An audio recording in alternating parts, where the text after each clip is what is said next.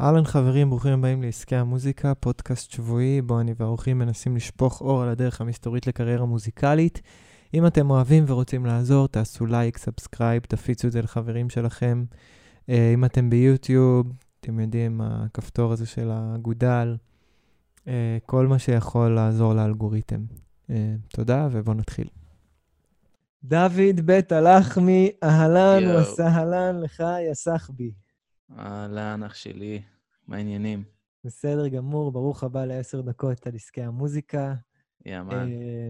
אהלן לכל החבר'ה שמאזינים לנו. אנחנו היום עם דוד בית הלחמי, או בכינויו לחמי.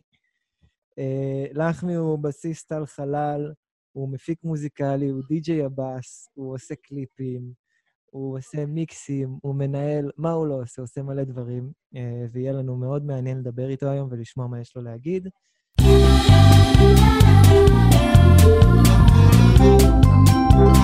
לחמי.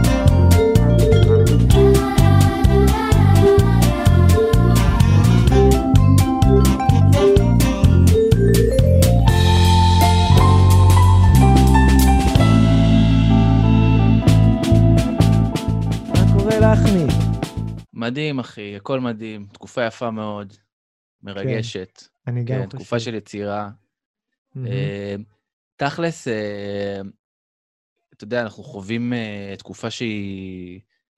לדמיין אותה לא היינו יכולים אפילו, אז כאילו... כן. זה נורא נחמד. נראה לי רק כשנצא מכל הסיפור הזה נבין מה קורה.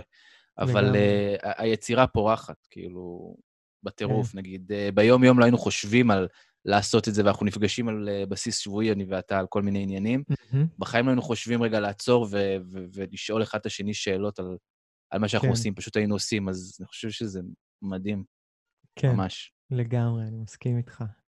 כן. אני ואתה נפגשנו בכל מיני סיטואציות. בפעם הראשונה, אני זוכר לפני איזה כמה שנים טובות, אה, בדיוק נכנסתי לאבלטון ורציתי להרים אה, אבלטון למעלה ב- לפני איזה ארבע שנים, כן. ומישהו אמר לי, דבר עם לחמי, הוא יודע הכל באבלטון.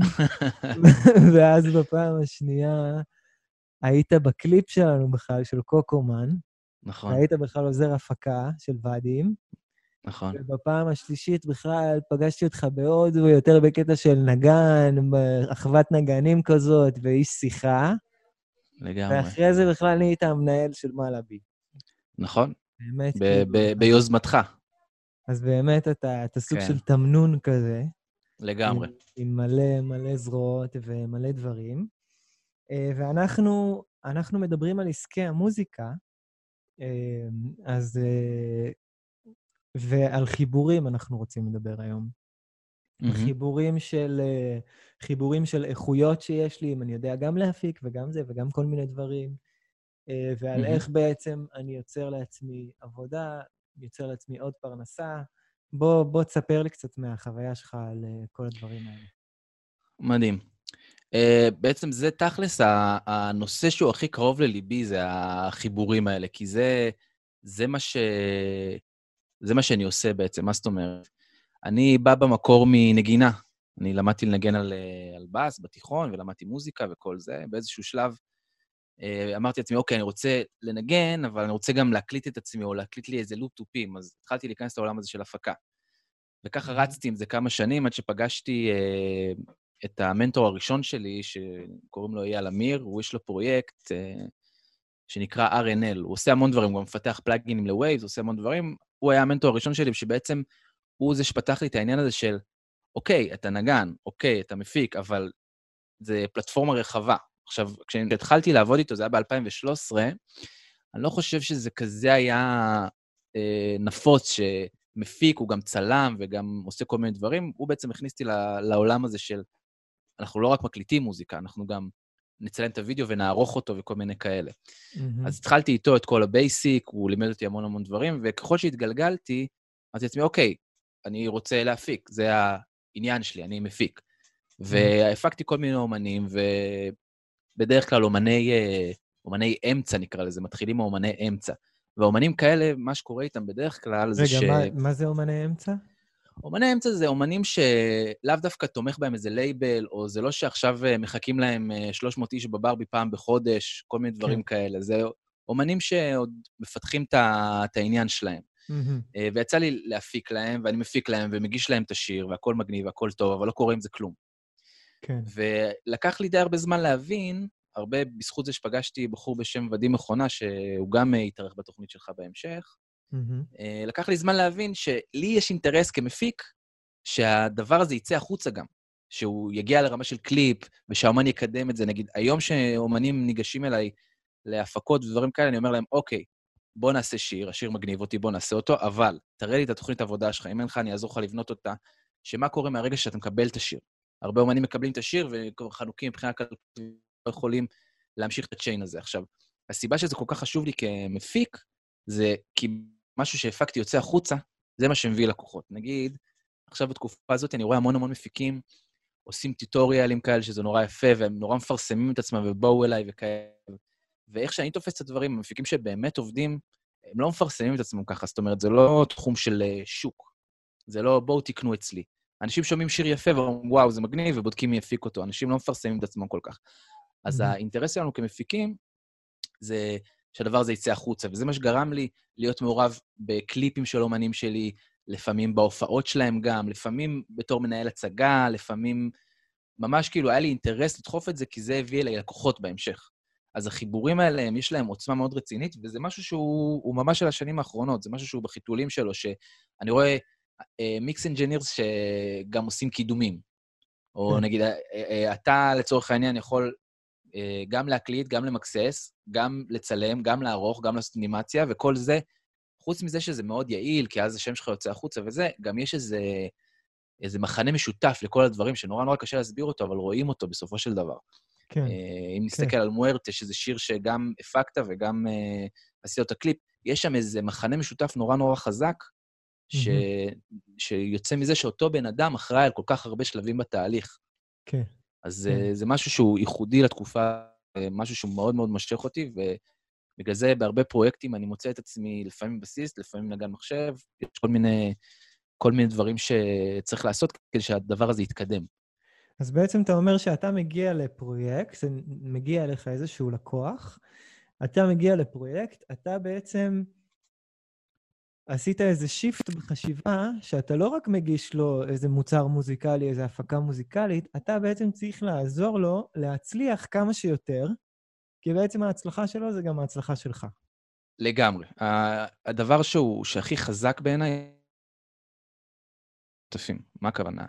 אם רגע, אתה אה, יכול לחזור על, על המשפט האחרון? יש קצת... אה, כן, בטח. חכים בקליטה. אוקיי. הדבר שהוא הכי, הכי חזק בעיניי זה אינטרסים שותפים. יותר מכסף, מתמורה, מהכרה, מכל דבר. אינטרסים okay. אוקיי. שותפים. זאת אומרת, אם לך, כמפיק, אה, יש את אינטרס שהשיר נורא נורא יצליח, ולאומן יש מן הסתם אינטרס שהשיר נורא יצליח, אז יש לשיר סיכוי הרבה יותר טוב להצליח מאשר יש לך רק אינטרס להתפרנס מזה ולהמשיך הלאה. כן. אה, אז זה מה שאני מחפש בכל אה, שיתוף פעולה, אני מחפש את האינטרס המשותף שלי עם הבן אדם. Mm-hmm. איך, איך, איך זה יגרום לי ל- לרצות לדחוף את זה. כן. תמיד בהפקה מוזיקלית, לפעמים מגיעים אליי אומנים ואני חושב שיותר מתאים להם אה, מפיק אחר, אז אני שולח אותם למפיק, ואז הם חוזרים אליי עם שיר, ואז אני מקדם את זה בפל... בפלטפורמות הנכונות, או... כן, עוזר אותם לכל מיני מקומות. עם, כן. ש... עם שאר העבודה. בדיוק. אחד המשפטים הכי יפים שמעתי בתקופה האחרונה, בכל השיעורים האלה ששם, שאני אה, לומד, אני לומד עכשיו אצל כל מיני אנשים שיש להם אה, זמן, כל מיני מאסטורים בחו"ל, mm-hmm. אה, זה משפט מדהים ששמעתי, זה שאתה אל תשכחו שאתם מוכרים את הטעם שלכם, לא את היכולות שלכם. זה שאתה יודע למקסס, זה לא אומר שזה מה שהפרויקט עכשיו צריך. בואו נראה מה צריך כדי שזה יצא החוצה. כן. מה אתה יכול לעשות בשביל זה. זו חשיבה רחבה, זו חשיבה מודרנית. יש הרבה אנשים שהם ממש נגד זה, והם אומרים, בישראל יש לך יוצר, מפיק, מלחין, אה, לא יודע, אתה יודע, שמתפזרים על מלא, על מלא תחומים. כן. אני דווקא רואה את זה בצורה מאוד מאוד חיובית, כי אני חושב שזה יוצר אה, איזשהו מחנה משותף נורא נורא חזק. כן. ליצירה. לגמרי. לגמרי. חוץ מזה שאנחנו גם נמצאים בתקופה שמאחורי רוב היצירות בשוק לא עומד איזה סוללה של כסף או סוללה של אה, אנשי מקצוע שיכולים, שאפשר לחלק את התפקידים, כמו שפעם. לגמרי, אני, אני גם חושב ש... מה שקורה, התהליך שקורה לי עכשיו עם הרבה מהאומנים שאני עובד איתם, שהייתי מפיק להם מוזיקלית עד עכשיו, עכשיו עושים את זה בזום, וזה נורא נחמד וזה, אבל בסוף זה, יש איזו מגבלה מסוימת, אז הרבה אומנים שאני עובד איתם, החלטנו שאוקיי, הם לומדים להפיק בעצמם עכשיו בבית, זה כלי שהם רוכשים לעצמם. Nice. אז בעצם אם יש, אם יש מישהו ש, שרואה את, ה, את הוידאו הזה ואומר לעצמו, אני יודע לכתוב שירים, אבל אני לא יודע מה עושים אחרי זה, אתה יכול לדעת, יש יוטיוב, זה פשוט מאגר מטורף של ידע, יש מחשב, יש תוכנות, זה לא מסובך, נורא נורא נגיש, יש גם המון תוכן בעברית. יש המון אנשים שמלמדים, אה, יש אנשים שלומדים אצלי נגיד מיקס, ויש אנשים שלומדים אצלי עריכות uh, בסיסיות בפרמייר. יש המון אנשים עם ידע ששמחים לשתף ו- וללמד, וככה אנחנו גם מתפרנסים בתקופה הזאת. כן. אז הכל נורא נורא נורא נגיש ונורא נורא מתחבר. העולם הזה של אודיו ווידאו הוא, הוא מתחבר כל הזמן, זה מדהים לראות את זה.